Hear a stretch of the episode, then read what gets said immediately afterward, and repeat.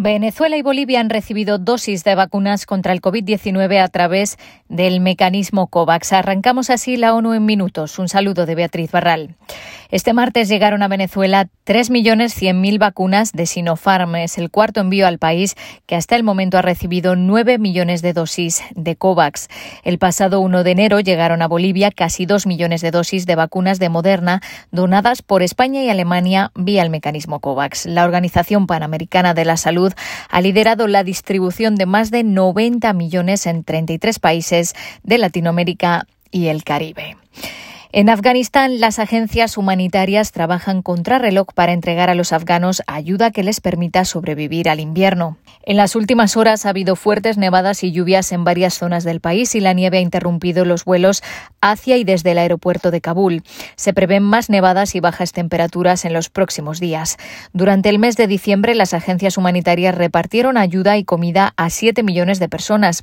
Además, miles de familias por todo Afganistán recibirán kits de invierno artículos para protegerse del intenso frío, así como dinero en efectivo.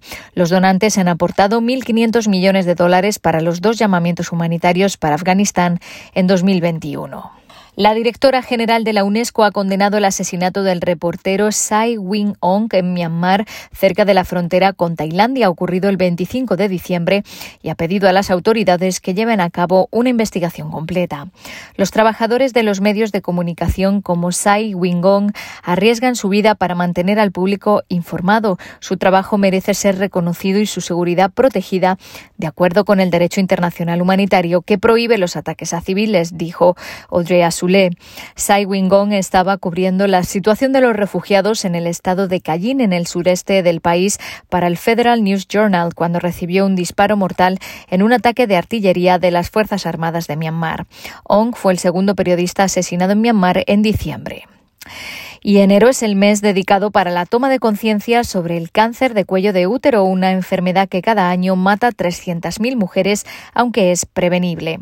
Nueve de cada diez muertes se dan en los países más pobres del mundo. La Organización Mundial de la Salud asegura que podría ser el primer tipo de cáncer en erradicarse si se cumplen tres condiciones.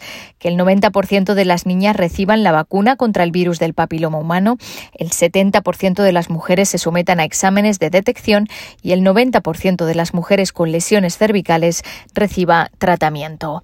Hasta aquí las noticias más destacadas de las Naciones Unidas.